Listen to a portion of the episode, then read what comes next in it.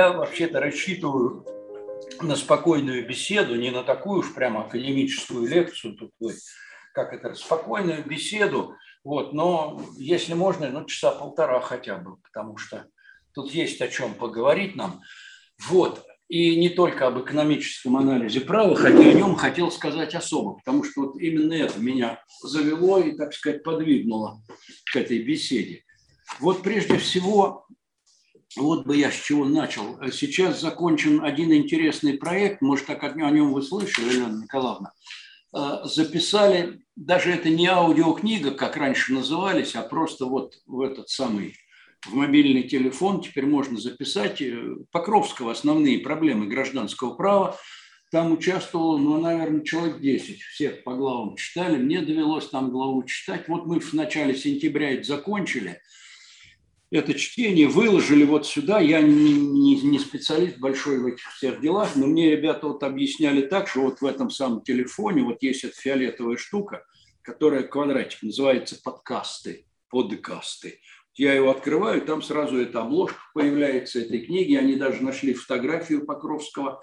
Вот Александр Львович Маковский говорил, что не, не сохранилось. Нашли они. Вот. И теперь это вот можно просто скачать бесплатно и просто слушать вот эту книгу и предисловие Александра Львовича – и вот я, отталкиваясь от этого события, я, потом я вам покажу, вот это специально сделано для того, чтобы как можно больше людей познакомилось с этой замечательной книжкой. Вот, и поскольку они меня уверяли, я скептически немножко на это смотрю, что вот нынешняя молодежь, я вообще-то и сам еще не старик, не, таких книг не читает бумажных, а только вот, значит, в эти самые. Вот мы запишем в это самое слово в подкасты – ну запишите в подкасты, мне все равно как, лишь бы познакомились.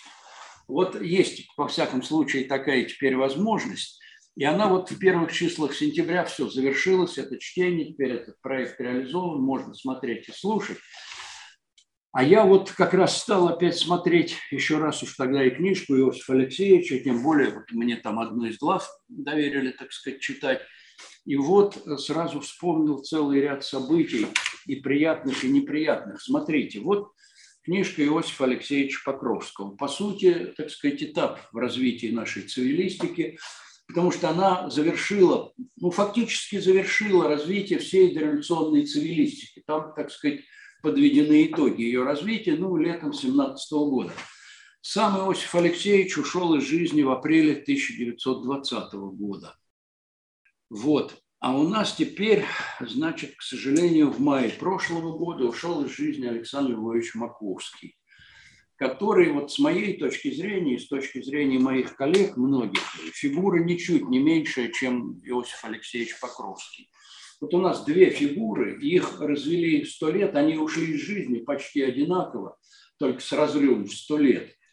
И оба сделали для цивилистики очень много. И вот так сложилось, ну не так сложилось, а мы прямо скажем, еще был один замечательный у нас человек, Владимир Саусевич Ем, который тоже из жизни вот ушел неожиданно и быстро, но он успел реализовать другой важный проект, классику российской цивилистики. И благодаря ему мы, собственно, соединили в одной книжке, вот и Александр Львович, он написал блестящее предисловие, и Иосиф Алексеевич. Вот у них вот и разрыв такой временной, но оба ушли с разрывом сто лет, и в книжке под одной, так сказать, обложкой, но дело не в этом, они по существу очень близки, и вот я об этом хотел поговорить.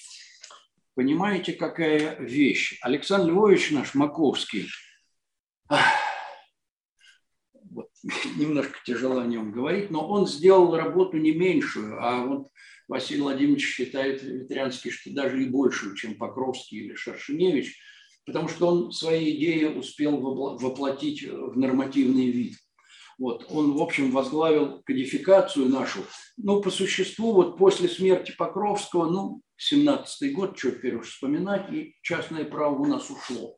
И вот его не было до той поры, пока вот Александр Львович не пришел, не возглавил эту работу, и, в общем-то, он воссоздал частное право, но он ее воссоздал, ну и вот наша рабочая группа, во-первых, в современном виде, и, во-вторых, на научной основе, потому что законы, да, посыпались у нас в 90-е годы, и мне, вот, и Василию Владимировичу, и коллегам довелось там поучаствовать, и законы о собственности были там, и потом об отдельных видах юридических лиц, и ты, ты, ты, ты, все как из рога изобилия, между нами говоря, один другого хуже. Пошли совершенно противоречивые, какие-то бессистемные. Вот Александр Львович, еще несколько коллег, вот настоял, во-первых, что мы начали делать основы гражданского законодательства, сделали их довольно быстро еще в Союзе, 90-91 год, а потом сели за гражданский кодекс, вот частями его делали. То есть Александр Львович, он и воссоздал частное право и поставил его на научную прочную систематизационную основу. Понимаете, это не, не какая-то бессистемная куча норм, то Минэкономразвитие что-то предлагает, то Госком что-то предлагает, то Госдума что-то предлагает. Есть система нормальная, продуманная законов. Вот эти два человека. Но эти два человека, они ведь еще одну сделали важную вещь в смысле, так сказать, содержания права и постановки задач, которые мы до сих пор не реализовали. Вот начну сейчас говорить вещи, которые, в общем-то, рассчитаны на хороших, думающих студентов. Поймите меня правильно. Иосиф Алексеевич Покровский говорил вообще, что право и гражданское в том числе, оно существует в двух, так сказать, уровнях. С одной стороны, это вот э, регулятор, так сказать, общественных отношений, как им рассказывали, все так. Да, это, так сказать, факт действительности, но с другой стороны, у него есть социальная функция, социальное назначение. Вот мы э, увлекаемся и при преподавании гражданского права, и при его изучении вот этой первой стороной, э, фактической, так сказать. Изучаем нормы, изучаем практику их применения. А вот цель – социальное содержание, для чего это все? Вот у нас это остается на втором плане. Иосиф Алексеевич Покровский в этой книге и Александр Львович Маковский в этом предисловии написали – вот Александр Львович особенно четко написал, что у Вити Покровского сформулирована очень интересная идея. Ведь по существу он поставил задачу создать общую теорию гражданского права. Общую теорию гражданского права Иосиф Алексеевич еще ее и соединил с теорией нравственности. Вот я прям процитирую. У Покровского такие можно слова даже найти. Вот общая теория гражданского права которая не может быть соединена с формой отдельного национального права. Это вот общие такие понятия, конструкции, у нас их пока нету. Они на самом деле всегда были и есть, в них очень нуждается цивилистика. И формой этой общей теории права у нас пока было и остается римское частное право. Римское частное право. Вот и это Покровский прямо писал. И не случайно, между прочим, дореволюционные цивилисты, они одновременно ведь были и романисты. И, и не случайно, вот почему мы римское частное право преподаем по кафедре гражданского права, а не по кафедре истории государства и права. Понимаете? И вот опять я Володю Ему вспомню. Вот у меня это уже многие последние годы стало настольной книжкой «Хвостов. Система римского права». Вы понимаете, вот что это такое? От системы римского права. Многих, ну, римское право, латынь, господи, 2000 лет прошло, и мы до сих пор все это старье изучаем. Да кому это надо? Да у нас вот это, это решение или определение еще того хуже коллегии по экономическим спорам Верховного суда. Вот оно тут нам все перевернуло. О, коллегия по экономическим спорам у нас объявила, что решение общих собраний – это сделка. Все, ребят, закрывайте все свои учебники и книжки – о, у нас коллегия экономических споров все разрешила.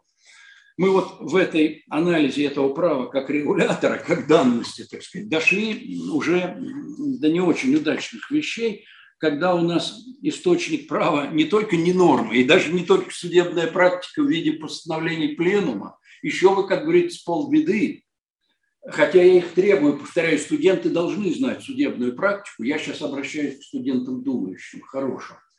Постановление пленума, определение коллегии по экономическим спорам, даже не решение. Слушайте, люди взялись там квалифицировать, я их уважаю, конечно, и некоторых даже лично знаю, этих наших судей, говорил, что надо их послушать тут на кружке. Но ведь некоторые из них даже не знают, что туда, какая идея заложена в эту новую главу об общих собраниях, что такое гражданско-правовые сообщества, откуда они взялись, кто такой Дирке, которые, ну, я вот студентам рассказывал, кто у меня на лекциях ходит. Вот, понимаете, они начинают вот это все ломать, крушить, творить так, как считают нужным, причем под конкретную ситуацию. Но это не только не источник права, вот меня, простите, это даже вообще-то еще и не право. А это, так сказать, протоправо, это какие-то подступы, какие-то подходы. Вот для адвоката, да, для практикующего юриста, безусловно. Вот коллегия заняла, там коллегия по экономическим спорам заняла вот такую позицию. Все, мы понимаем, если мы не будем ее придерживаться, нам решение отменят, клиент нам гонорар не заплатит, мы свободны. Ребят, только это не право еще. Ну, вот, ну не надо это за право выдавать, и тем более за право частное. Понимаете, вот я вас пытаюсь подвести к уровню вот Иосифа Алексеевича Покровского и Александра Львовича Маковского. В их глазах вот эти вещи ну, вызвали бы, наверное, улыбку, я думаю, максимум. Вот. А может быть, они просто пожали бы плечами и ушли. Это еще не право. Не этим занимаются в университете. Понимаете, изучение вот коллеги, решения коллегии по экономическим спорам или там, ну я условно говорю, обзор там даже высшего арбитражного суда, обзор практики там по таким-то договорам. Это замечательно, его умные люди формулировали. Это еще далеко не право, далеко не право. И уж не частное право во всяком случае. Вот что такое частное право? Это практическая жизнь, это правда. Но частное право, где оно? Почему мы в римское право? Почему вот, вот я эту книжку держу перед глазами? Видите, э, до революции в Московском университете, я вот даже ношу учебный план, ну, в копии, конечно, у меня есть образец. Вот учебный план Императорского Московского университета 906-907 учебного годов. Уже 120 почти лет прошло. Вот тут вот интересно, вот расписание есть, мы принесли, с 9 часов занятия были, иногда даже до 6 вечера, не поверите, и по субботам они были вот какие пары, когда все, кто что читал, все есть, вот и какие лекции читались, и кто читал, и пособия. Так вот, э, в учебном плане Московского университета было три курса римского права. Была история римского права, была догма римского права, и был вот этот вот курс системы римского права. Вот по этому расписанию, ну, у меня лежит, понимаете, Хвостов вообще читал историю римского права, 6 часов, вот каждую неделю, вот по вторник, вторник, среда и суббота. А, представляете, в субботу а, вот приходили, сейчас вас соберешь в субботу. А тогда ни зумов, ничего не было. Вот. А э, систему римского права читал Вормс, тоже довольно известный приват-доцент. Курс, так сказать, был. Так вот, история римского права и догма римского права, да, это чистое римское право. А вот система римского права, это как раз был зачаток вот той общей науки гражданского права, о которой Покровский только мечтал, и о которой Александр Львович написал в предисловии. Это гражданское право на базе римского права, безотносительно к национальным правопорядкам. Россия, Германия, Франция и так далее.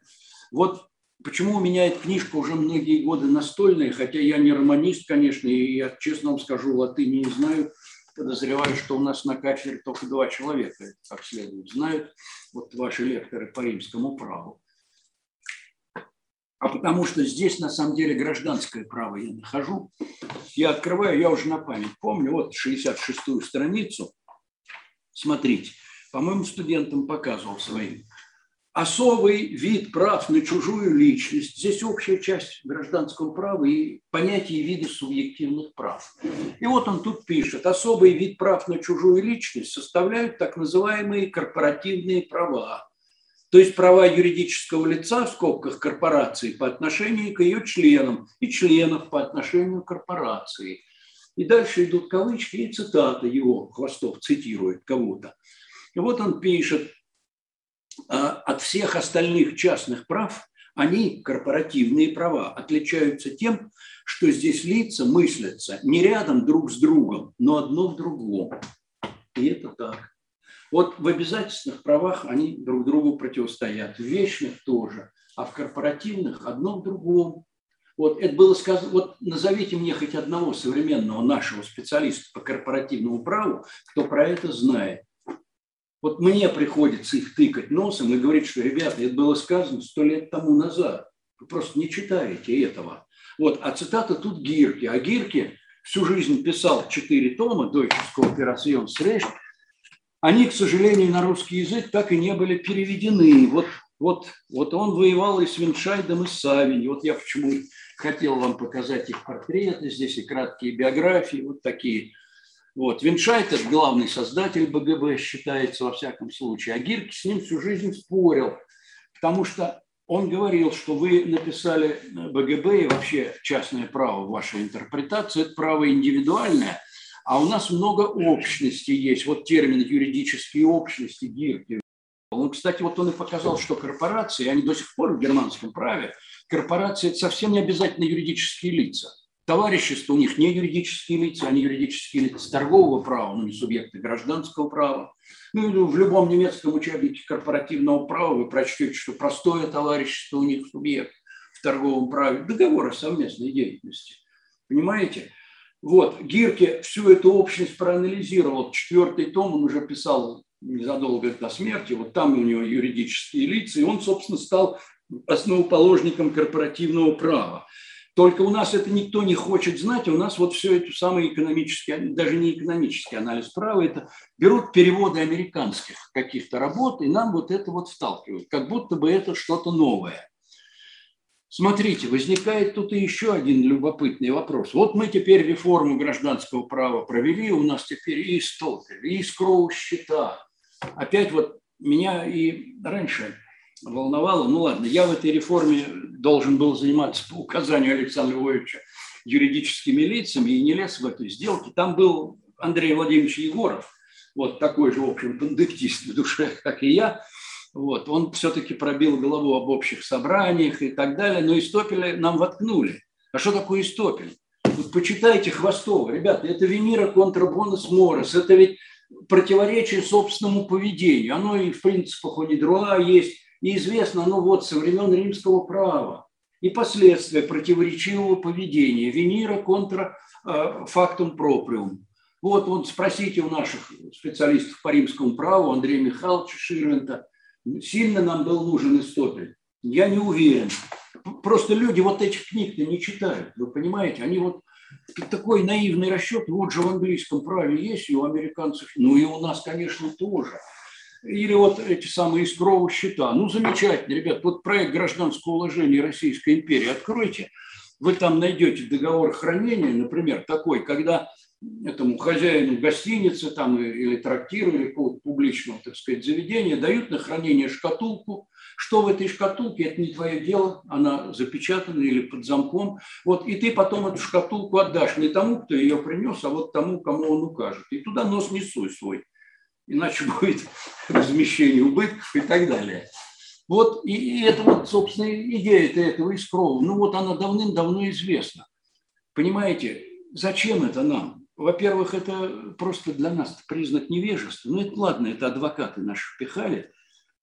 Но ведь они вот что пихали, уже забегая вперед, скажу нам, и на какой путь нас э, наставляют. Понимаете, это расчет наивный очень, который идет от экономистов, от наших привлечь иностранные инвестиции тем, что вот у нас право похожее на ваше, поэтому приходите к нам, размещайте у нас инвестиции. Расчет, по крайней мере, или по меньшей мере наивный, потому что нормальный инвестор думает не столько о праве и о спорах, сколько у него другие ведь какой в этой стране, так сказать, политический климат, какая обстановка, вот почему-то там в этот самый Китай, там коммунистические инвестиции идут, хотя там прав человека нету, вот уж так, грубо говоря, да, но зато порядок есть, и вот туда инвестор идет. А у нас прав человека теперь выше головы почти что. Ну, до однополых браков только мы еще не дошли. Вот. А порядок, в общем, скажем так, оставляет желать лучшего. И поэтому инвесторы как-то не очень к нам. А мы тут, ребята, а вот в этом зазыве к себе иностранных инвесторов ведь мы доходим до абсурда. Ладно, вот нам, я просто вспоминаю эту нашу реформу, э, которую проводили. Ну, у нас был Международный финансовый центр, который, собственно, вот эту линию нам и вел. Давайте максимально заимствуем, что можно из англо-американского права, и к нам придут иностранные инвесторы. Вот эту линию сейчас продолжили наши самые ближайшие соседи Казахстан. Где тоже и есть иностранные инвесторы, и ждут. И вот они создали Международный финансовый центр Астана в Казахстане. И на территории этого центра теперь действует английское право, споры рассматривают английские судьи, разумеется, на английском языке. Все, все. Правда, этих споров там пока немного. По моим данным, у них одно или два дела всего было. Но, в принципе, вот, вот это апофеоз. Уже не надо ничего заимствовать. Понимаете? Ничего, оно все там уже и так действует напрямую. Хорошо. Я-то вначале говорю, о, как в Казахстане-то. Думал, что там Майдан Кантуарович Сулейменов есть такой замечательный цивилист. Вот ему сейчас 80 лет будут отмечать. Я его давно и хорошо знаю. Он, кстати, ученик Раисосины Халфиной, вот как и Алена Николаевна, так и Майдан Кунтуарович. Вот, и Майдан, это когда начал мне рассказывать еще несколько лет назад, что у них хотят сделать, я ему говорю, ну, Майдан, так ты на старости лет судьей станешь, тебе дадут мантию, наверное, парик, будешь там разбирать споры. Ну да, дадут, английские судьи. Так, а, а вот местным что теперь делать? Ну, Майдан Кантуарович еще проживет, сколько там ему Бог даст, а его ученики что? Как один литературный герой говорил, придется переквалифицироваться в управдома. Ну, вот Александр Сергеевич Комаров, о котором мы уже говорили, он ведь сразу предупреждал и наших адвокатов, и многих любителей вот иностранного права. Ребят, вы подумайте, вы ведь пилите суп, на котором сидите. Ведь вы не понадобитесь потом никому. Вот мне довелось с Александром Львовичем быть, э, значит, ну, несколько раз экспертами по иностранному праву, и мы с Александром Львовичем там выступали в английских судах, несколько ездили. И вот мы приехали по одному делу, очень крупному, там на несколько миллиардов долларов, но не суть важно. Спор был в юридическую фирму, очень большую, одну входящую в пятерку крупнейших юридических фирм. Там в Лондоне даже не офис, они в целом небоскребе занимают там несколько этажей. Вот, и мы с ними сначала работали, потом даже процесс был, там Александр Львович выступал как эксперт, и мы там встретили в этой фирме наших выпускников, которые с удовольствием там работают, в Лондоне очень довольны. Вот, а их функция, знаете, какая? Они, вот Алена Николаевна лучше меня знает, они очень любят тамошние юристы огромное количество бумаг, потому что потом ведь клиенты выставляются на их составление. Вот по этому делу очень, конечно, мощному затратному, скажем так, там эти самые папки возили просто на тележках внутри фирмы. Вот нашим студентам доверили эти, не студентам, пардон, уже выпускникам, доверили эти тележки возить. Там бригада с каждой стороны была юристов, вот из. Но мы были на стороне, так сложилось, там РВЕ, крупнейшая немецкая компания. И мы с Александром были с ее стороны, а ее интересы как раз эта английская фирма э, представляла, с той стороны там один российский Прохиндей был тогда еще член Совета Федерации. Но мы были на этой, так сказать, иностранной стороне. И вот на этой стороне создали бригаду. Два QC, Квин-консул, королевский консультант. У каждого оклад, вы знаете какой? 800 фунтов стерлингов в час. В час. Не в день и не в месяц, а в час. Два QC. Человек 5 или 6 просто старших юристов, потом просто юристы. В общем, в общем там человек 20 было. Вот. И наши ребята, выпускники, которые возили тележки с делами. Вот их функции. Вот. Во что выливаются судебные издержки? Ну, вот вы можете, это я немножко в сторону, конечно, ушел, ну так уж к слову. Вот. Ну, это вот покойный Борис Абрамович Березовский вам может рассказать, сколько он заплатил только юристам своего контрагента, которому он проиграл это дело. Я полагаю, что примерно такую же сумму своим юристам он заплатил, а это речь шла порядка там 200 миллионов фунтов, миллионов фунтов. Одной стороны, своим столько же, судебные издержки плюс. Вот, вот где-то там замаячила цифра в полмиллиарда фунтов. После чего Борис Абрамович очень расстроился и, вы знаете, ушел из жизни. По разным версиям, как и куда. Вот мы к этому суду рвемся. Вот, но почему-то наши адвокаты рассчитывают, что они там будут к виси, а не возить тележки с делами. Понимаете? Вот, вот к этому нас и подвигается вот эти заимствования английского права и американского. Хотя у нас, повторяю, право свое. И вот эти вещи мы дав давно знаем, а вы должны знать. Вот Хвостова надо читать, Вениамин Михайлович. Понимаете? Система римского права. Так вот, э, я повторяюсь, вернемся еще раз к этой самой общей теории. Значит, вот Э, Покровский писал, что что общую теорию гражданского права нам пока, вот без учета всех национальных правопорядков, нам пока заменяет римское право. Поэтому они учились всеримскому праву. Они, я имею в виду дореволюционных наших корифеев. Вот, во-первых, они были романисты все, посмотрите, начиная от Муромцева и заканчивая, вы не поверите, Иван Борисовичем Новицким и Иван Сергеевичем Перетерским. Вот в этом же учебном плане. Ну, Иван Борисович Новицкого они все должны знать, потому что по его книжке римское право сдавали. Татьяна Новицкая, внучка его еще работает у нас на факультете. Вот в Московском университете Хвостов читал курс, а Иван Борисович, вот тут в расписании можно найти, вел семинарии для начинающих по римскому праву. Вот, вот тут, вот. Это он потом уже после, так сказать, революции стал и профессором, и, и, и прекрасным цивилистом. Кстати, оставил и у него куча замечательных совершенно работ и по сделкам, и по исковой давности, и по обязательствам. Вот, потому что в те времена цивилист не мог не быть романистом. Понимаете? Вот. Или другая фигура, вот Иван Сергеевич Перетерский, они оба на нашей кафедре работали. Ну, там была другая история, немножко я потом как-нибудь расскажу. Ну, просто после войны у нас был отдельно Московский юридический институт большой. Вот там работал Иван Сергеевич Перетерский, там учился Вин Петрович Грибанов, это мой учитель. Он был большой, на Герцен 11, вот наши, там и я учился – а напротив был маленький факультет, ну, напротив и чуть туда подальше, угол Герцена и Маховой, был факультет, там было всего меньше 50 человек на курсе. Вот, это был юридический факультет, вот Иван Борисович работал там, на Вицке. А потом в 50-м году, значит, большой как бы Московский юридический институт присоединили к маленькому юридическому факультету, а точнее, конечно, к Большому Московскому университету. Они оба оказались у нас – Вин Петрович вот писал диссертацию сначала у Ивана Сергеевича Перетерского, как тот умер в 1956 году, и он, значит, перешел в руки, так сказать, Ивана Борисовича Новицкого. Вот Иван Сергеевич Перетерский была совершенно уникальная фигура. Но он, во-первых, он учился вместе с Гойхмаргом, который составитель первого века.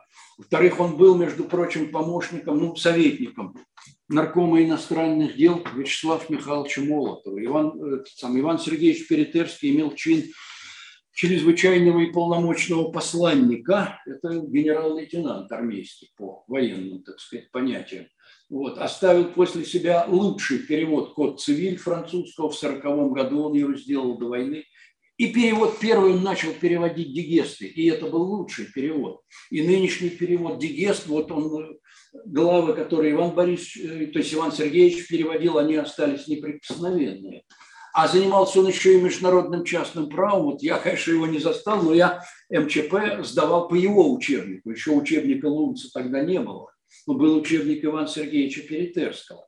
Вот были цивилисты и романисты. Понимаете почему? Потому что римское право было базой для всякого нормального цивилиста. Но вот теперь мы назад на сто лет не вернемся уже, при всем нашем желании. конечно, хорошо и пандептистику изучать, и, так сказать, римское право.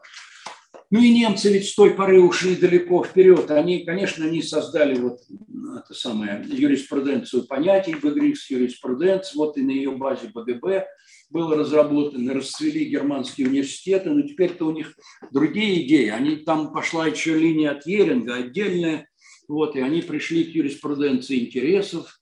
Вот, я немножко в новом учебнике, совсем чуть-чуть, там пару слов в первой главе написал про это. Вот, э, вместо бэгрифс юриспруденции, юриспруденции интересов, э, то есть юриспруденции понятий, извините, пришла интересы юриспруденции, юриспруденции интерес, они и еще дальше пошли. Нам сейчас просто возвращаться назад нельзя. Но создавать, вот думать над общей теорией гражданского права можно и нужно. Общая теория гражданского права, которая должна быть, как Покровский сказал, не может быть соединена с формой отдельного национального права. Я вам могу сказать, и что мы, в общем, немножко-немножко начинаем в этом направлении двигаться. Я не хочу, конечно, называть вам имена тех, кто пытается и успешно в этом направлении двигаться, потому что люди творческие, они обидчивы, кого-то не назовешь, скажешь, а почему ты меня не назвал. Но, по крайней мере, одного человека я вам назову. Это Сергей Васильевич Третьяков наш Вот мы на последнем заседании кафедры уже рекомендовали к защите его докторскую диссертацию, у него книжка должна скоро появиться. Сергей Васильевич занялся субъективным гражданским правом.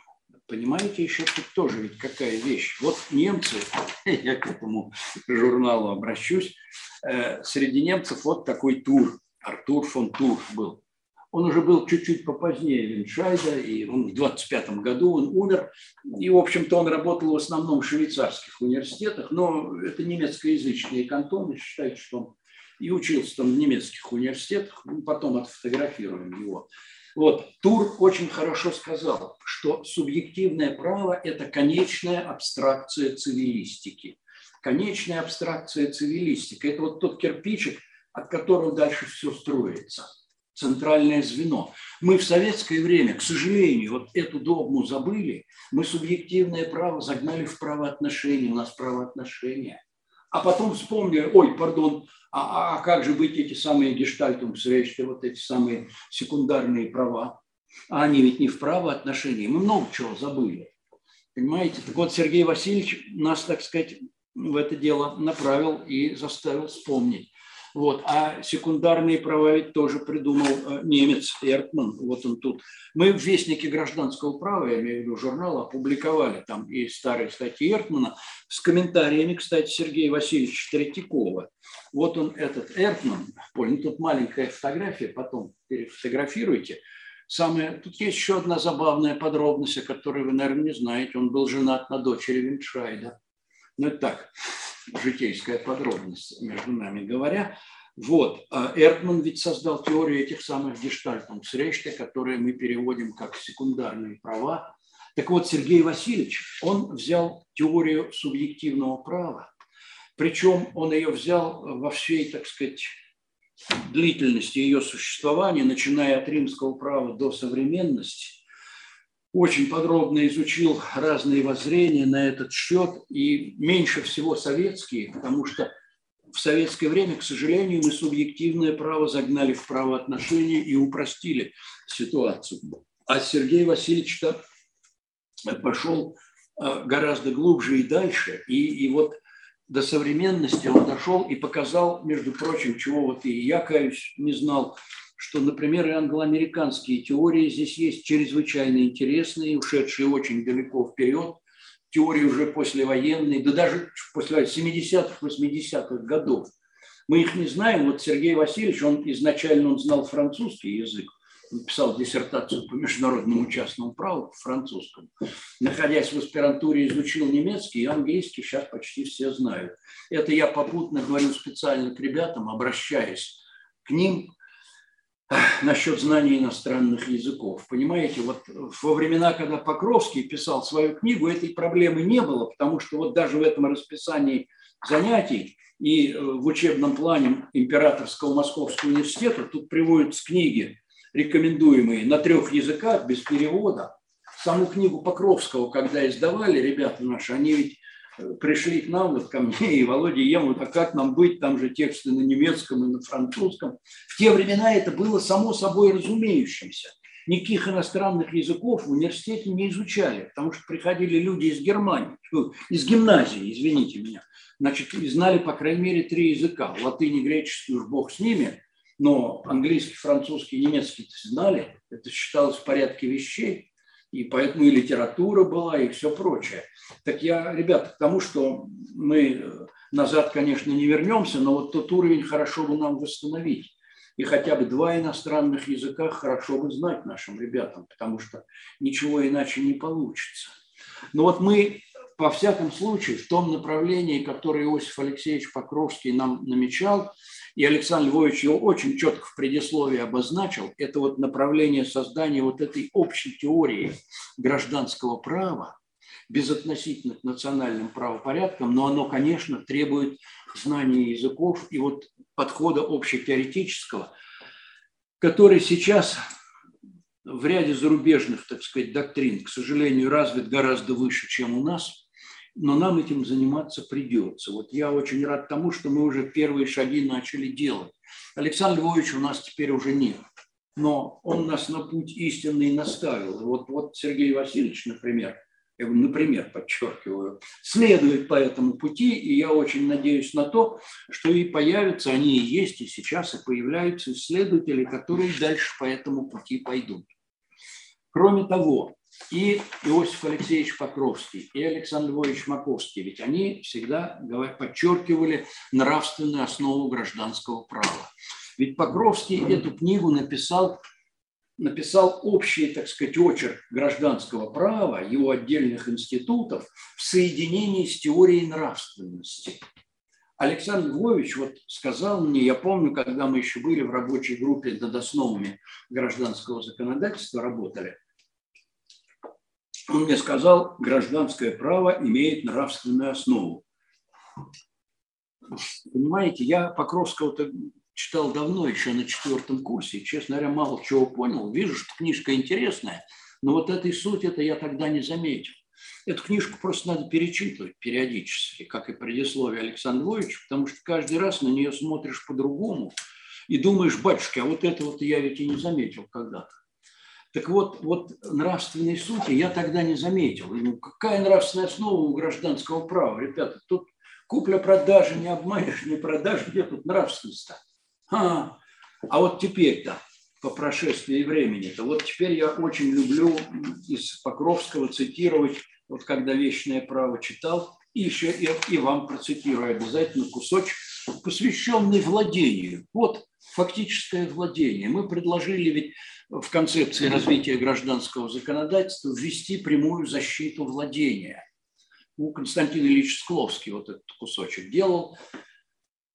И э, владение, мы пока его защищаем в рамках приобретательной давности, и только добросовестно, это кажется само собой разумеющимся. А вот давайте посмотрим проект гражданского уложения еще Российской империи. И мы увидим, что там недобросовестное владение защищалось. А это вообще как? Это что это такое? Мы жулик украл, значит, мы его владение защищаем. Да, вот как неудивительно, а вот смотрите, вот что Покровский по этому поводу писал. Ну просто я не могу отказать себе в удовольствии еще раз его процитировать. В Институте защиты владения дело идет не о собственности и вообще не о таком или ином имущественном праве, а о начале гораздо более высоком и идеальном, о насаждении уважения к человеческой личности как таковой со времен римского права во всяком культурном законодательстве мы встречаем прямо установившийся принцип охраны владения как такового от всяких частных посягательств на него. Всякий фактический владелец вещи может требовать от суда и властей защиты своего владения, и при том не на том основании, что он имеет право на это владение, а просто на том, что владеет или владел защиты своего владения может требовать не только владелец законный, собственник и так далее, но владелец явно неправомерный. Тот, кто силой захватил чужое поле или кто тайно похитил чужую вещь. Вот так. Конечно, если такое владение нарушает чьи-либо права, лица заинтересованные могут требовать восстановления этих прав судом. Но именно по отношению к этим неправомерным владельцам принцип уважения человеческой личности подвергается наибольшему искушению. И потому охрана даже этих владельцев является его наивысшим торжеством. Для частных лиц фактическое господство владельца должно быть неприкосновенным. И этого требует растущее уважение к человеческой личности. И этого требует истинно культурный слой отношений между людьми.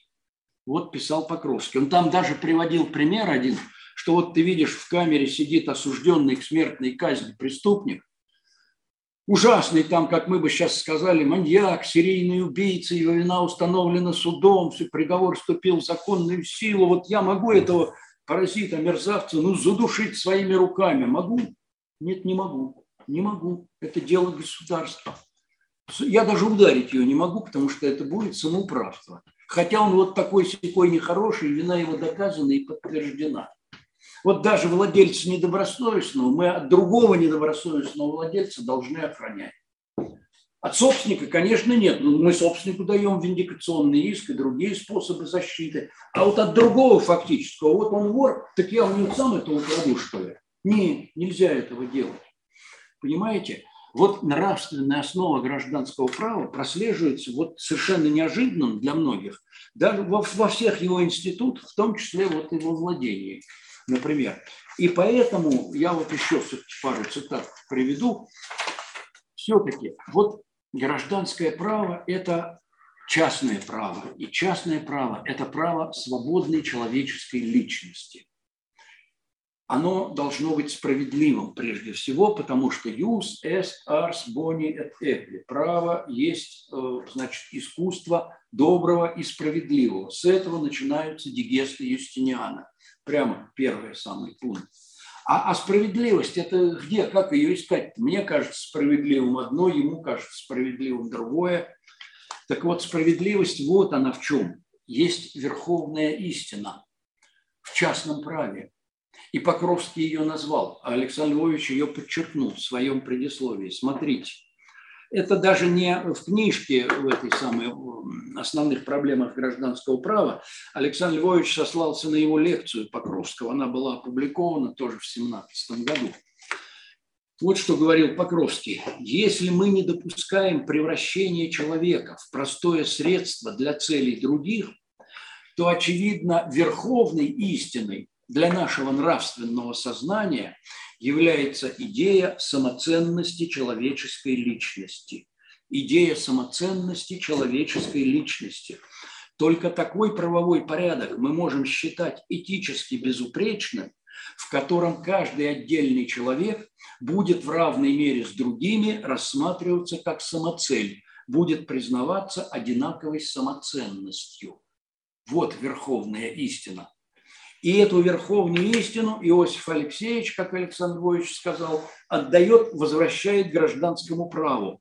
Вот уже в основных проблемах он написал, гражданское это право, искренне, и по самой своей структуре было правом отдельной человеческой личности, сферой ее свободы и самоопределения. Здесь впервые зародилось представление о человеке как о субъекте права, то есть представление о личности как о чем-то юридически самостоятельном и независимом даже по отношению к государству и его властям. Вот. Вот идея, которую нам оставили и Покровский, и Маковский. Вот по этому пути мы должны идти, а вместо этого, вот почему я, собственно, и иногда так взялся эту лекцию читать и немножко эмоционально к этому отношусь, потому что вместо этого нам сейчас активно предлагают экономический анализ права. Вот давайте немножко об этом и поговорим. Опять я сразу говорю, что в принципе я ничего против этой концепции не имею. Более того, я даже считаю ее полезным в сфере договорных отношений, например. Даже, правда, наверное, не всех, а за исключением защиты прав потребителя. Но это еще отдельный разговор.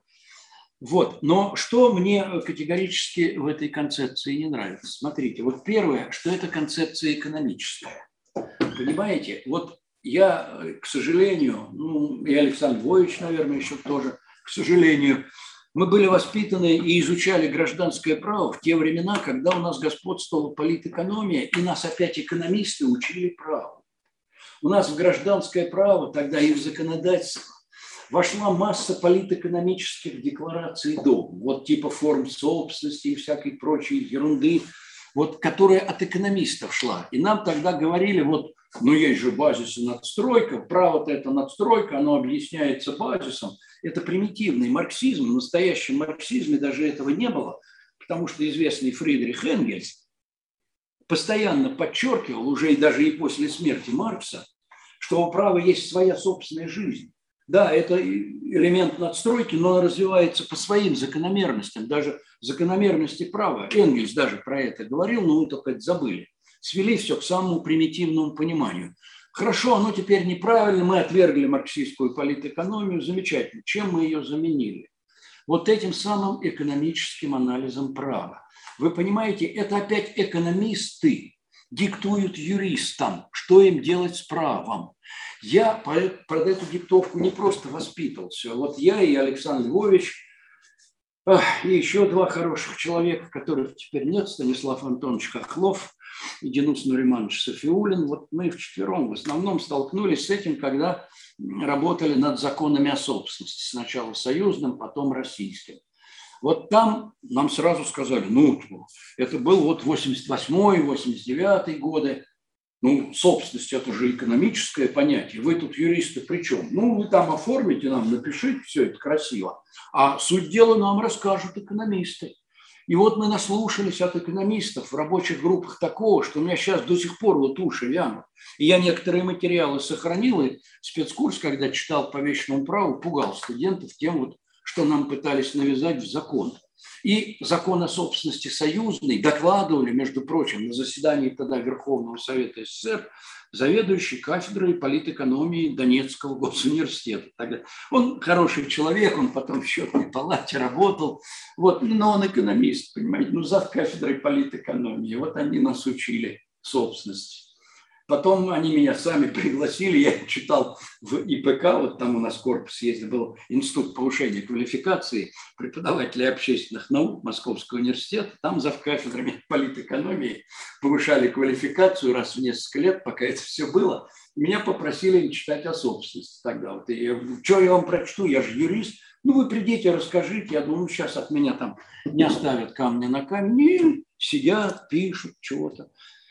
В общем, впечатление тягостное на меня произвела советская значит, экономическая наука, но еще более тягостное впечатление на меня производит современная российская экономическая наука, потому что я ее тоже вот немножко наблюдаю. Понимаете, у нас юристы это, в общем, всегда интересовались экономикой и в советские времена, и в постсоветские, а вот наоборот, экономисты никогда правом не интересовались. Вот так вот. Они были выше этого всегда. Вот, и вот когда в начале 90-х годов мне вот довелось быть деканом, и, значит, я контактировал с деканом экономического факультета Василий Петрович Колесов, очень хороший, уважаемый человек, и мы с ним, так сказать, часто встречались, и я как-то, Василий Петрович, вот сейчас все, так сказать, рушится у нас, как насчет учебников новых, мы-то вот сидим, думаем, нам же надо писать новый учебник гражданского права. Да, Евгений Алексеевич, а у нас и проблема это где политэкономию мы все выбросили, и мы перевели американский этот учебник экономикс на русский язык и по нему учим. О, и проблемы у них нету. Ведь это полбеды. Они выучили по этому учебнику три поколения экономистов. Ну и это еще полбеды. Дальше эти поколения экономистов заняли у нас командные позиции. Смотрите, наши лидеры, так сказать, экономические, это даже не просто выпускники нашего экономфака, это сокурсники. Если кто не знает, вот Дворкович, недавно ушедший в отставку вице-премьер, Набиулина, вот директор ЦБ. Это ну, все с экономфака. Еще целый ряд фамилий я назову. И в Минэкономразвитии они, так сказать, осели. И там руководитель департамента корпоративного развития, с которым я замучился спорить вот в ходе реформы, он потом провел нам вот отделение на публичные и частные компании. У него общество с ограниченной ответственностью у нас теперь могут быть тоже публичными. Это чушь, и он даже понимает, что это. После этого он уволился, и вы дайте, где он теперь работает. Главный научный сотрудник на экономфаке в соседнем корпусе у нас. Понимаете, вот это люди, опять не хочу про них сказать ничего плохого, потому что их так учили. Вот они выучены на американских учебниках, и другого они искренне не понимают. Так же, как и американцы, они не понимают, как мы можем жить бесстрастно. Ну как же, весь мир живет же бесстрастно, а, а у нас его почему-то нет. Мы говорим, что это другая система. Ну, право, не-не-не, ввести в гражданское законодательство институт траста. Его президента подписали у тогдашнего. Ввести, понимаете, вот стиль Петра Первого, брить бороды, пить кофе, ходить в ассамблею, ввести институт траста. Вы дикари вы, как же вы без траста живете? Ничего, что вся Европа живет без траста, кроме Лихтенштейна. И несмотря на Европейскую конвенцию о трастах, там вообще траста нет. А то, что в этих принципах ДЦФР написали, там ведь траст институт обязательственного права вообще-то, а не вечного. Нет, так вот, понимаете, первое, что смущает, это то, что опять экономисты выходят на общий план, только теперь с другого, так сказать, фланга, и начинают учить юристов. Мне бы хотелось, честно говоря, чтобы все было наоборот. Меня не устраивает экономический анализ права, но меня бы очень устроил правовой анализ экономики. Вот понимаете? Не экономический анализ, а правовой анализ экономики. Американские юристы этим не занимались. Долгое время это правда, поэтому экономический анализ права – это экономическая концепция, это экономическая школа, ну, факультет экономики Чикагского университета. Все вот, и знаю я эту концепцию немножко, и так вот сложилось даже у меня, что жена как раз работает в той лаборатории, руководит которой как раз основной переводчик этих трудов Познера. Вот у нас вот раньше там висели Маркс с Энгельсом в кабинете, они начали Познера, давайте вешайте. И тоже по три раза в день смотрите на него и кланяйтесь, и цитируйте его, потому что теперь вот у нас вершина мудрости. Экономический анализ права. Категорически вот в этом отношении его не приемлю раз. Второе, почему он мне не нравится.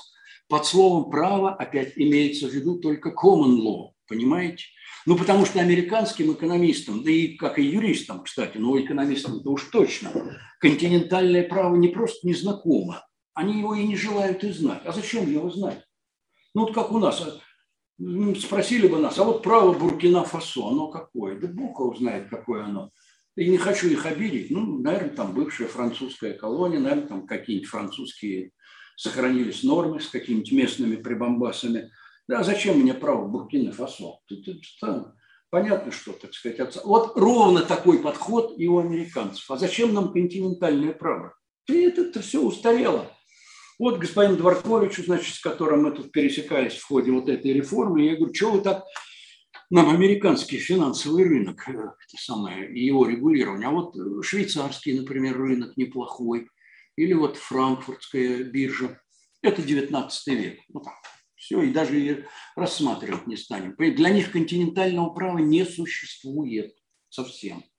Мы ежемесячно на заседаниях Совета по кодификации рассматриваем, в четверг будем опять рассматривать по несколько законопроектов, которые идут от Минэкономразвития. Источник там один и тот же. Они просто переводят американские акты. Они просто читают американские учебники и американские работы. Так, как их приучили здесь, в Московском университете, на экономическом факультете. И ничего другого они не знают и знать не хотят. Принципиально. Понимаете? А к чему это ведет? Вот они до этого дошли, и это их личное дело, и пусть развлекаются как хотят, раз им так нравится. Но ведь они и нас по этому пути ведут, чтобы мы пришли туда, к чему пришел вот Казахстан. Давайте, английское право, английские судьи. Последний шаг, они, не знаю, успели, нет, они хотят, и, у них же весь алфавит на кириллице пока, они хотят его переделать на латиницу. Вот, и я все жду, когда кому-нибудь из экономистов придет в голову идея у нас кириллицу перевести на латиницу хотя бы в предпринимательском обороте. А почему нет? Нам тогда американское право привьется. А чем мы будем заниматься тогда на факультете с вами? Ну, будем вот американские тексты, значит, изучать и постановление экономической коллегии по экономическим спорам. Вот это в их представлении это и есть высшее юридическое образование. Я этого не хочу, и я этого делать не буду. И пока я жив, я этого не допущу. Вот. И не потому, что опять common law плохое, а континентальное право хорошее или наоборот. Тут нельзя так рассуждать. И то, и другое, и неплохое, и нехорошее. Оно такое, какое сложилось в ходе исторического развития. Вот оно такое. Вот, вот и все. Это факт. Понимаете, и то, что подходит им, то не подходит нам. Ну вот, вот это вот я по законопроектам из Минэкономразвития сужу, это просто иногда смешно, иногда грустно. Смотрите, вот корпоративное право, я уже говорил, все заимствует от американцев, замечательно. А земельное право, снова сейчас вечное право, ой, они с ужасом для себя узнали, их раньше этому не учили, не только про траст, наши экономисты, а что, оказывается, ни в Англии, ни в Штатах нет права частной собственности на землю. Вот в нашем смысле, как господство над объектом, над земельным участком. Потому что когда-то, а, в XIII веке, Вильгельм Завоеватель пришел, значит, в эту самую Англию. Вот, пришли, кстати, англосаксы, а слово саксы, вот если вы подумаете, это откуда идет? Это не саксофон, это саксонцы. Саксонцы наследственные английские наследственные владения, между прочим, это Ганновер. До самого начала XIX века был Ганновер, английские наследственные владения, английские короли оттуда вышли. Но это бог с ними. Это пусть историки разбираются. Нам важно, что этот Вильгельм Завоеватель пришел, завоевал этот замечательный остров и сказал, All land belongs only to the crown. Вся земля принадлежит только короне, все свободны. У остальных только титулы, эстейты. Сильные, слабые, там англичане их привели в какую-то систему, американцы даже этого не сделали. Там по Common Law, по Law of Equity. Но это совсем не похоже на то, к чему мы привыкли. И вот когда наши экономисты это узнали, они, ведь смотрите, корпоративное право у нас почти практически полностью, кстати, и рынок ценных бумаг заимствованный из англоамериканского права, вплоть до терминологии. Своего они не могут изобрести ничего по определению. Я в этом убеждался. Источник всех их законопроектных и юридических идей один, он легко обнаруживается. Открывайте американские учебники, открывайте законодательство – американское, где, где, ну, в корпоративном праве там есть законодательство, и довольно много его. Вот, и там вы этот источник обнаружите. Вот сейчас у них, ну, по крайней мере, вот когда реформа шла, это этот самый английский закон 2006 года о компаниях. Вот источник всего. И долевые акции, и право выкупа, его, ой, и диссертации, и книжки у нас. Это вот мы, ага, вы откройте вот английский закон о компаниях, он про толстый, 1300 статей, вот. И там вы все это там прочтете. Там нет нового ничего, ни одной запятой не в состоянии придумать наши экономисты. Но они в состоянии это переписать и навязать нам. Сделал замечательно. Теперь переходим к вечному праву. Оп, а вот тут они прочли про эти все дела, что у них, оказывается, нет частной собственности на землю. Значит, заимствовать это нельзя. Частный, у нас, значит, это самая государственная собственность на землю была, мы это все проходили уже. И что делать? Тут они оказались в растерянности, и тогда они ударились в старое советское право. Вы посмотрите, что сотворили с земельным кодексом. И земельное право, оно стало чисто публичным. Опять эти режимы земель, зоны, ну все родное, советское, да более знакомое.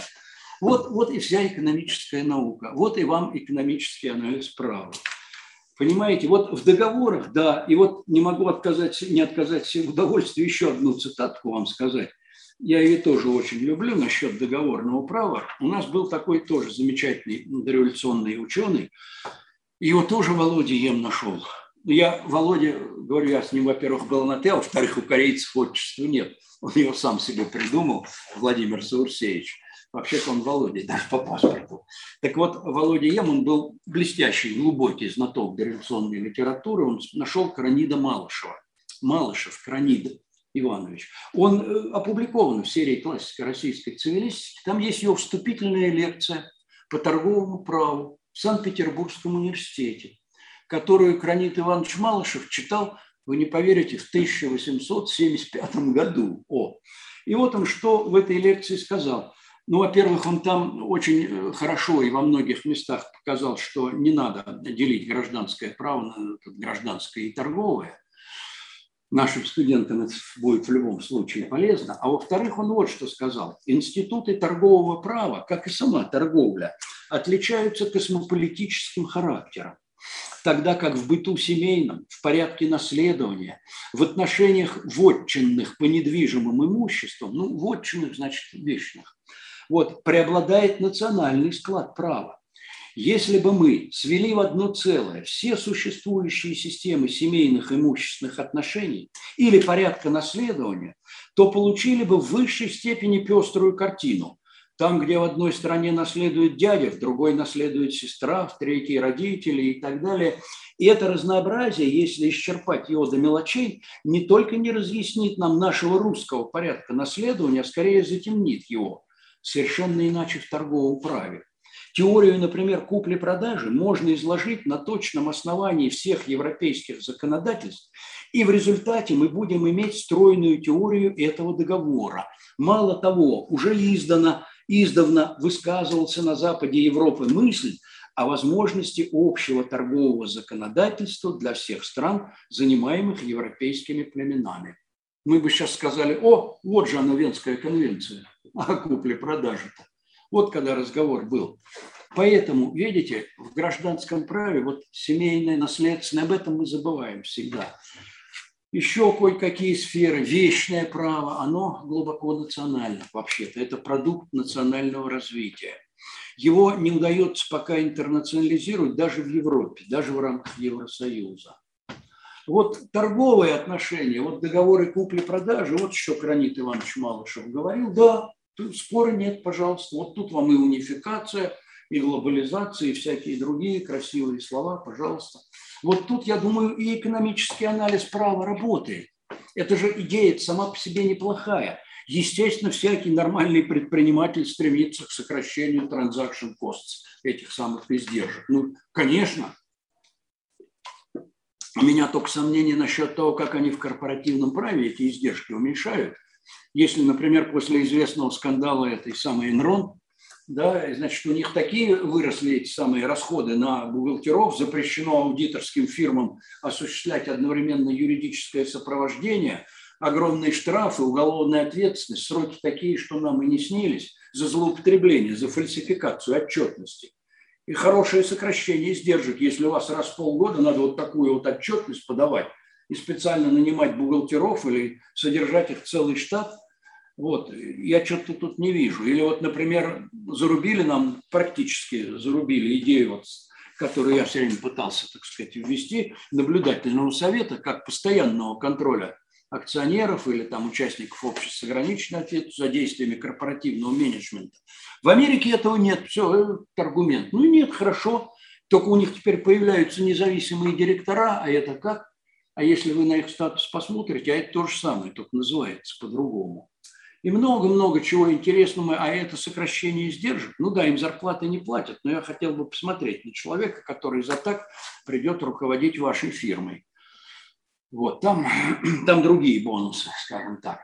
Вот, поэтому не очень это в корпоративном праве работает, а в договорном я согласен, работает. Но, значит, вот второй упрек, который я бросаю, так сказать, экономическому анализу права, состоит в том, что они его пытаются, во-первых, это иностранное право, а это еще и common law, которое нам неизвестно, а во-вторых, они его пытаются распространить на все а оно на все не распространяется. На договоры – да, а вот семейное, наследственное право, вечное право, корпоративное с большими-большими оговорками. Идея, вот, которую, уж не хочу называть фамилии, ладно, насчет того, что корпорация – это договоры, и это все корпоративное право договорное, оно откуда идет? Опять это американская литература. Юридическое лицо, то есть корпорация, это сеть контрактов, Nexus, Конте, пошло. Корпоративное право, значит, договорное, договорное, значит, свобода договора, значит, преобладание диспозитивных норм и так далее, и так далее, и так далее. Только хорошо бы посмотреть, как американцы пришли к этому подходу, ведь это не сразу, и он не на пустом месте родился. Как шла война корпоративных законов между штатами, штатов с федерацией, откуда взялся этот самый Делаверский синдром – Почему наши экономисты только нам корпоративный закон Делавера подсовывают, а не корпоративный закон Калифорнии, например? Вот. И много возникает вопросов, ответ на которые нет. Про solvency тест я уж и не говорю. Да, у них нет минимального уставного капитала, это правда. Но потом вот этот самый, любое отчуждение имущества, надо проводить эту проверку на состоятельность, solvency тест, и попробую ее сфальсифицировать, эту проверку. Вот. И, и, а про это как-то молчат. У нас главное скорее компанию зарегистрировать. Почему? А там действительно простая регистрация и в Англии, и в Штатах относительно простая, потому что там этот реестр, который ведут в Соединенных Штатах вообще единого реестра нет, ведут секретари штатов или лондонский этот Company House, значит, они, это не торговый реестр в нашем континентально-европейском понимании, потому что для нас государственный реестр юридических лиц – должен обладать свойством публичной достоверности. Он же и какое он имеет значение. Нет записи в реестре, нет юридического лица, и я на эту запись вправе полагаться. В англоамериканском праве ничего подобного. Это, запись это имеет информационное значение, и реестр имеет информационное значение. И к этому они тоже не сразу пришли. Наших экономистов это совершенно не волнует. Понимаете, вот поэтому, так сказать, мне это экономический анализ права и очень не нравится. Эконом... Не нравится то, что экономисты начинают учить юристов, а чему они научат, я это уже видел и вам пытаюсь показать. Нас учат иностранному праву, причем чужеродному для нас, common law. И, и потом это учение распространяют на всю правовую сферу, включая семейное, наследственное и вечное право, где эти идеи, с моей точки зрения, не только с моей, уже точно не работают. Вот. Поэтому, повторяю, в договорах, да, согласен, в предпринимательских отношениях, это правда. Работает и хорошо объясняет многое, но только не все. И, наконец, в завершение, так сказать, всего дела, вот я ведь уже говорил, что, в общем-то, вот тот путь, на который нас поставил когда-то Иосиф Алексеевич Покровский, ну, за его плечами вся старая цивилистика стояла, и Александр Львович, за плечами которого стоит вся кодификация, он, в общем, немножко другой. Понимаете, еще какая штука? Я вот тут, конечно, экономистов поругал, может быть, немножко эмоционально, вот, в этом смысле за эмоциональность, за, не за существо, а за эмоциональность готов принести извинения. Существо остается все равно за мной.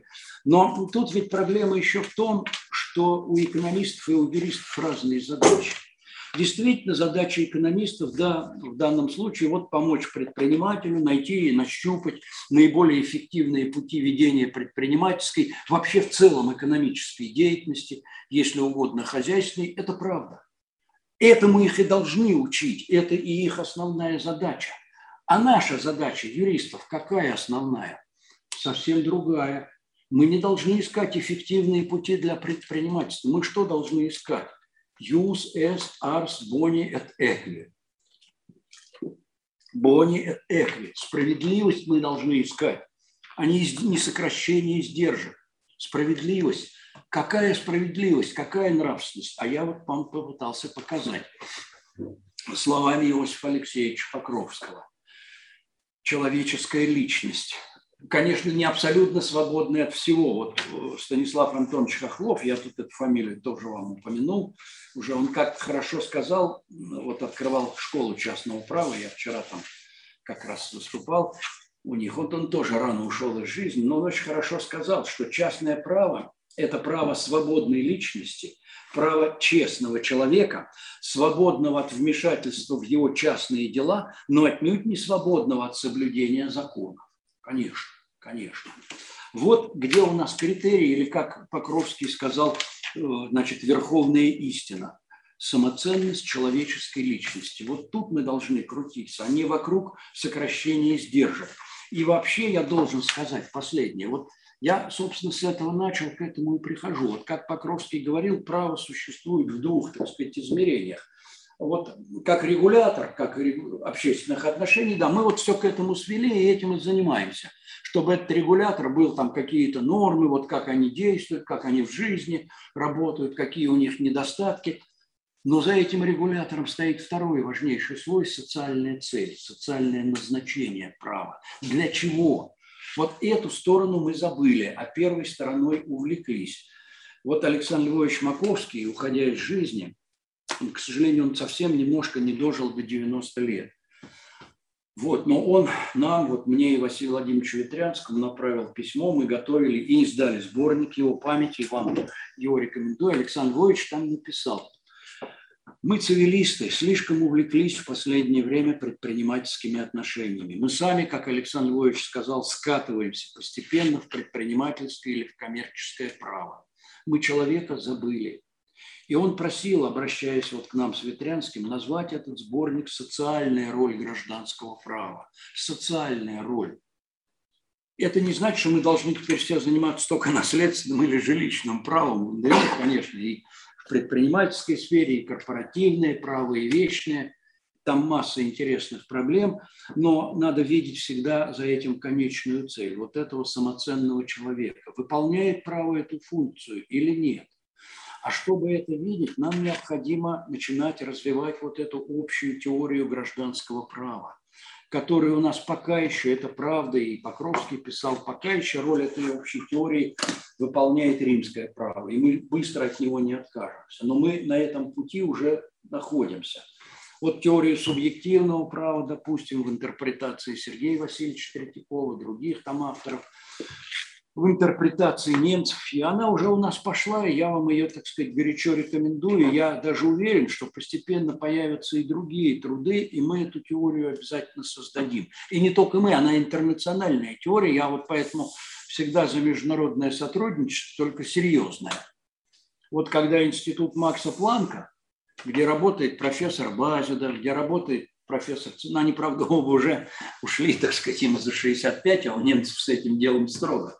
65, и ты эмеритус, почетный профессор. Но они еще полны сил. Кстати, Базидов у нас читал лекции, несколько мы его приглашали по МЧП, и сейчас он в школе частного права будет читать. Циммермана, да, тяжело вызвать, потому что у него свой взгляд на восточное право. У него... Хотя вот он нам дал интервью, кстати, мы опубликовали в Вестнике гражданского права интервью Циммермана. Наши же ребята у него брали. Вот. Он, понимаете, немножко другим занимался, тоже это очень любопытной штукой. Он, э, так сложилась у него жизнь, он работал в Южной Африке еще. Немец, баварец, в Южной Африке работал. И он столкнулся с очень интересным феноменом, ну, два слова просто. Как говорят немцы, цугутен лес на хорошую концовку. Отвлечемся. Он э, удивительную штуку увидел. Дело в том, что э, южноафриканское право и цивильное в том числе, ну, частное будем говорить, очень похожим оказалось на право шотландское. О, в Англии-то вы, наверное, знаете уже, нет такого права Великобритании. Есть право Англии и Уэльса, это один разговор, а шотландское право очень сильно от английского отличается. Но там исторически получилось так, ну, вы знаете, англичане с шотландцами не ладили, и сейчас там есть у них проблемы. В общем, они в результате этих неладов, так сказать, еще где-то, наверное, в XVIII веке началась эмиграция некоторых шотландцев – они сначала переехали в Нидерланды, в Голландии, а оттуда в Южную Африку подались к этим самым бурам, вот англо-бурская война, да, вот, и право с собой принесли. И вот голландское, а потом южноафриканское право оказалось очень сходным с правом шотландским. Вот Циммерман рассказывал, что он, например, читать э, где-нибудь в Йоханнесбурге гражданское право и это самое в Шотландии, они приглашают взаимно профессоров. Вот такие связи, если географически посмотреть, это север-юг. Шотландия – это самый север, Южная Африка – юг. Мы традиционно-то смотрим запад-восток, вот это ось координата, а Циммерман смотрит север-юг, ему это интересно. У него на этот счет есть очень интересные статьи, мы даже кое-что все время на русском языке публиковали. Вот. И, конечно, было бы очень неплохо сюда бы его пригласить, бы, но вот. Он издает очень интересный журнал, вот этот немецкий Zeitschrift Europäisches Privatrecht. Он, кстати, был руководителем последней группы, которая пыталась создать Европейский гражданский кодекс. Ну, правда, так, к сожалению, ничем и не завершилось. Договорное право можно создать. Циммерман вот деликты еще пытался унифицировать, а дальше все заколодило у них. Семейного права общего не получается, наследственное не получается – по причинам, о которых я вам уже сказал, и думаю, для вас они ясны. Но идея создания вот этой общей теории гражданского права, она, в общем-то, бродит. Покровский ведь не зря о ней говорил, и Александр Львович тоже. И вот нам бы соединить бы усилия с институтом Макса Планка, вот с такими людьми, как Циммерман и Базидов. И у нас есть кое-какие наши связи хорошие, некоторые наши преподаватели уж не хочу никого обидеть, не буду фамилии называть, связи такие имеют. Вот, могло бы получиться много чего интересного. Я даже думаю, что кое-кто из наших студентов этим заинтересуется, и потом не все пойдут работать в юридические фирмы, да даже и те, кто пойдет туда работать, науку, может быть, в голове, так сказать, оставят и, и значит, вот этим увлекутся и примут в этом когда-нибудь участие.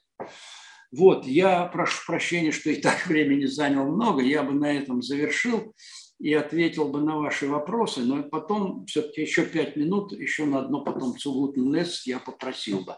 Пожалуйста, вопросы, если есть.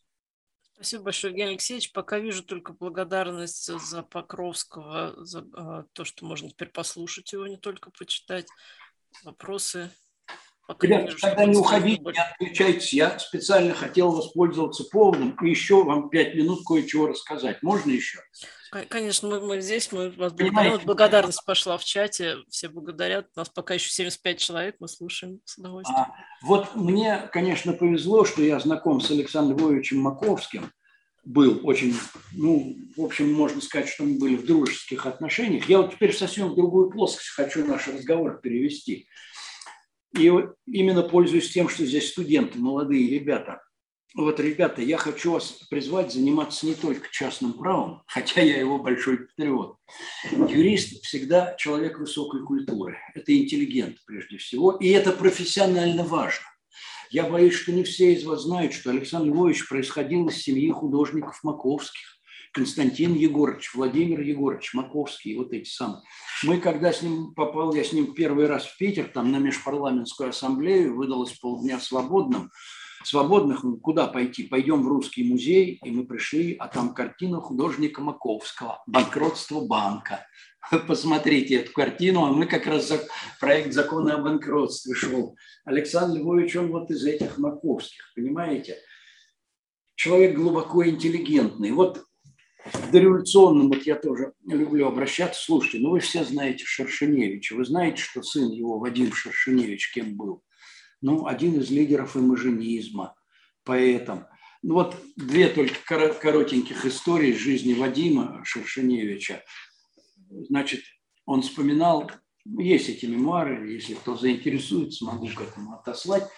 Вот. Он был гимназистом, ну, Шершеневич из Казани переехал в Москву, вот. Жили они там недалеко от метро Кропоткинской, туда же Вадим ходил в гимназию Поливановскую – и в одном предпоследний класс, по-моему, гимназии был, он заболел ангиной зимой, а им задали сочинение на дом в гимназии «Экономическое положение России». Ну, Вадим деваться некуда, у них мать умерла рано. Вот он обратился к отцу. И вот он вспоминает, папа, знаменитый профессор, по учебникам торгового права которого училась вся тогдашняя Россия, согласился написать это сочинение. Написал, Вадим как раз к этому времени выздоровел, после каникул пошел в гимназию, сочинение отнес и через неделю принес назад с отметкой удовлетворительно и с припиской за слабое знание предмета. Проруху, как говорится, бывает проруха. А дальше вот уже другой немножко случай. Значит, вот вообще я очень люблю Москву и вам советую изучать, вот не теряя времени. Значит, вот то здание, где сейчас театр имени Пушкина, напротив нового здания МХАТа, да, на бульваре. Там еще там был театр Таирова, а потом до революции был клуб. В этом клубе собирались разные интеллигентные люди. Вот там как-то столкнулись, это тоже известный факт, Вадим Шершеневич, значит, с Осипом Эмильевичем Мандельштамом. А Мандельштам жил рядом, там там было такое замызганное совершенно общежитие. В этом самом доме, который Булгаков назвал Грибоедовым, а на самом деле это дом Герцена. Вот там вот почти рядом по бульвару. Вот там ну, в комнате, там несколько человек еще жило. И он, он пошел в этот самый клуб, пришел туда Вадим Шершеневич в состоянии несколько, как бы это помягче сказать, возбужденным. Вот. И там одну даму оскорбил. Значит, Осип Эмильевич этого стерпеть не мог и вызвал Вадима на дуэль. Вадим утром проспался, даже и не помнил про это. Вот, а ему пришел вызов письменный от Мандельштама, картель на дуэль. Деваться некуда. Он пошел себе искать секунданта и уговорил секундантом, у него должен был быть Сергей Есенин, его лучший друг.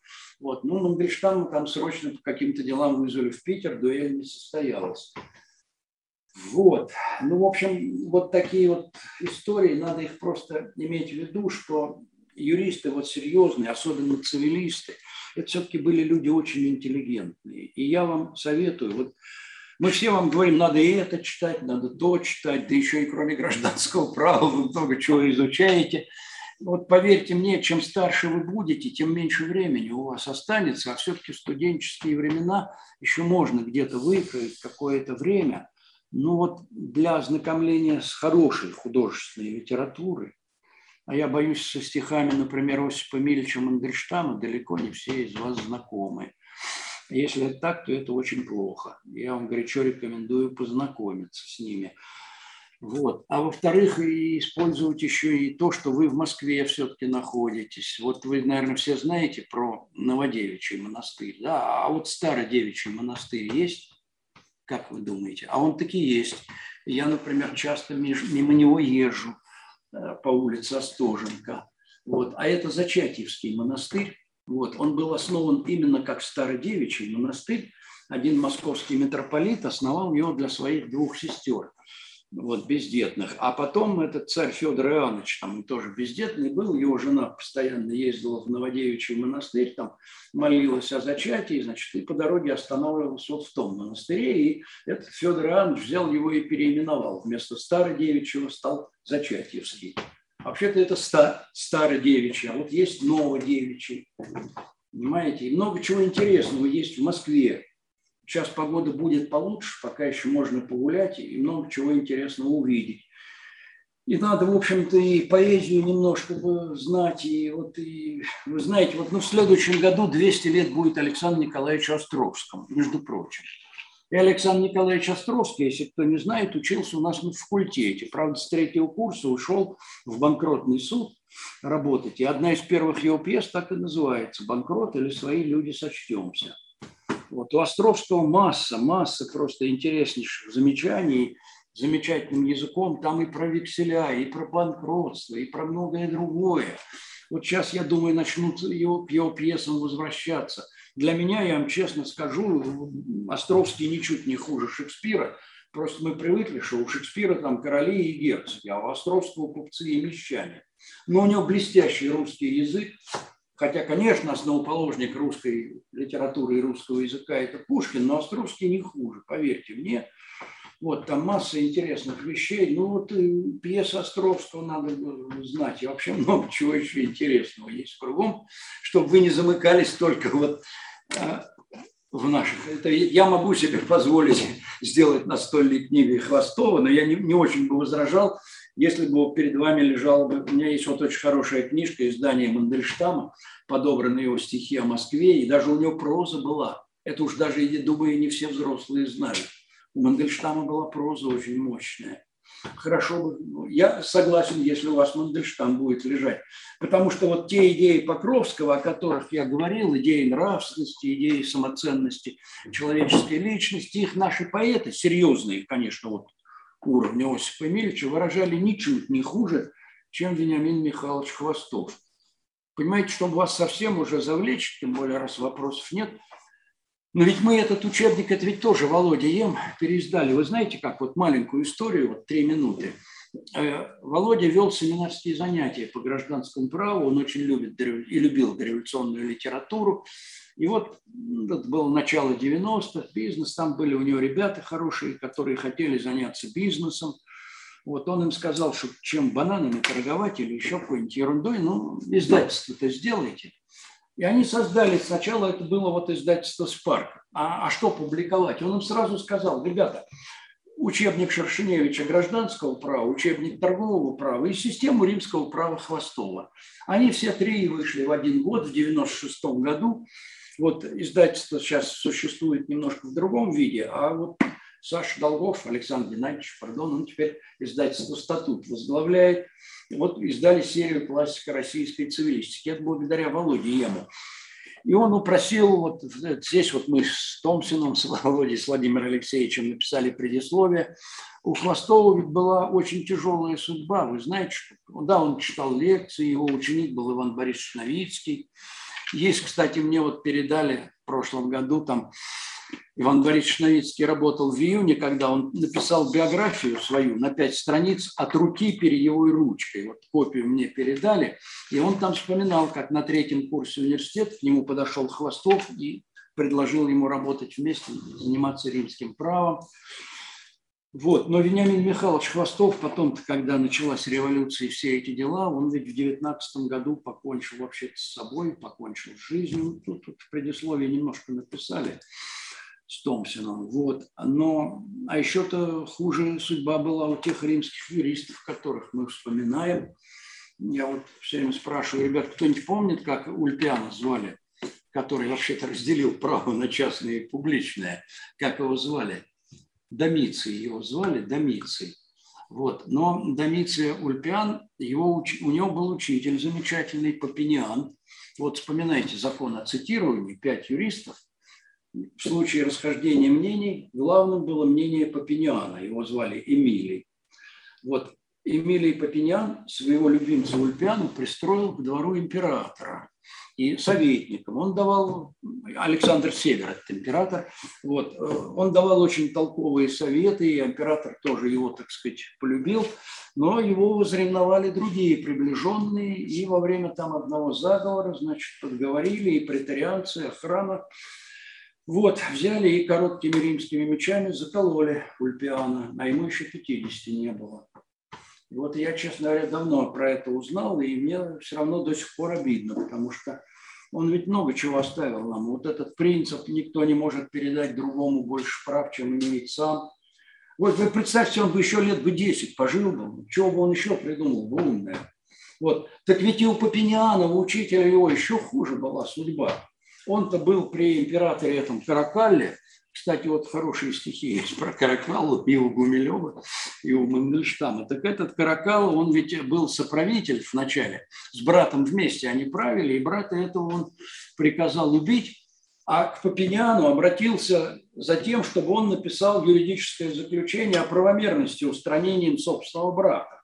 Тогда не было деления права там, на гражданское, уголовное и так далее.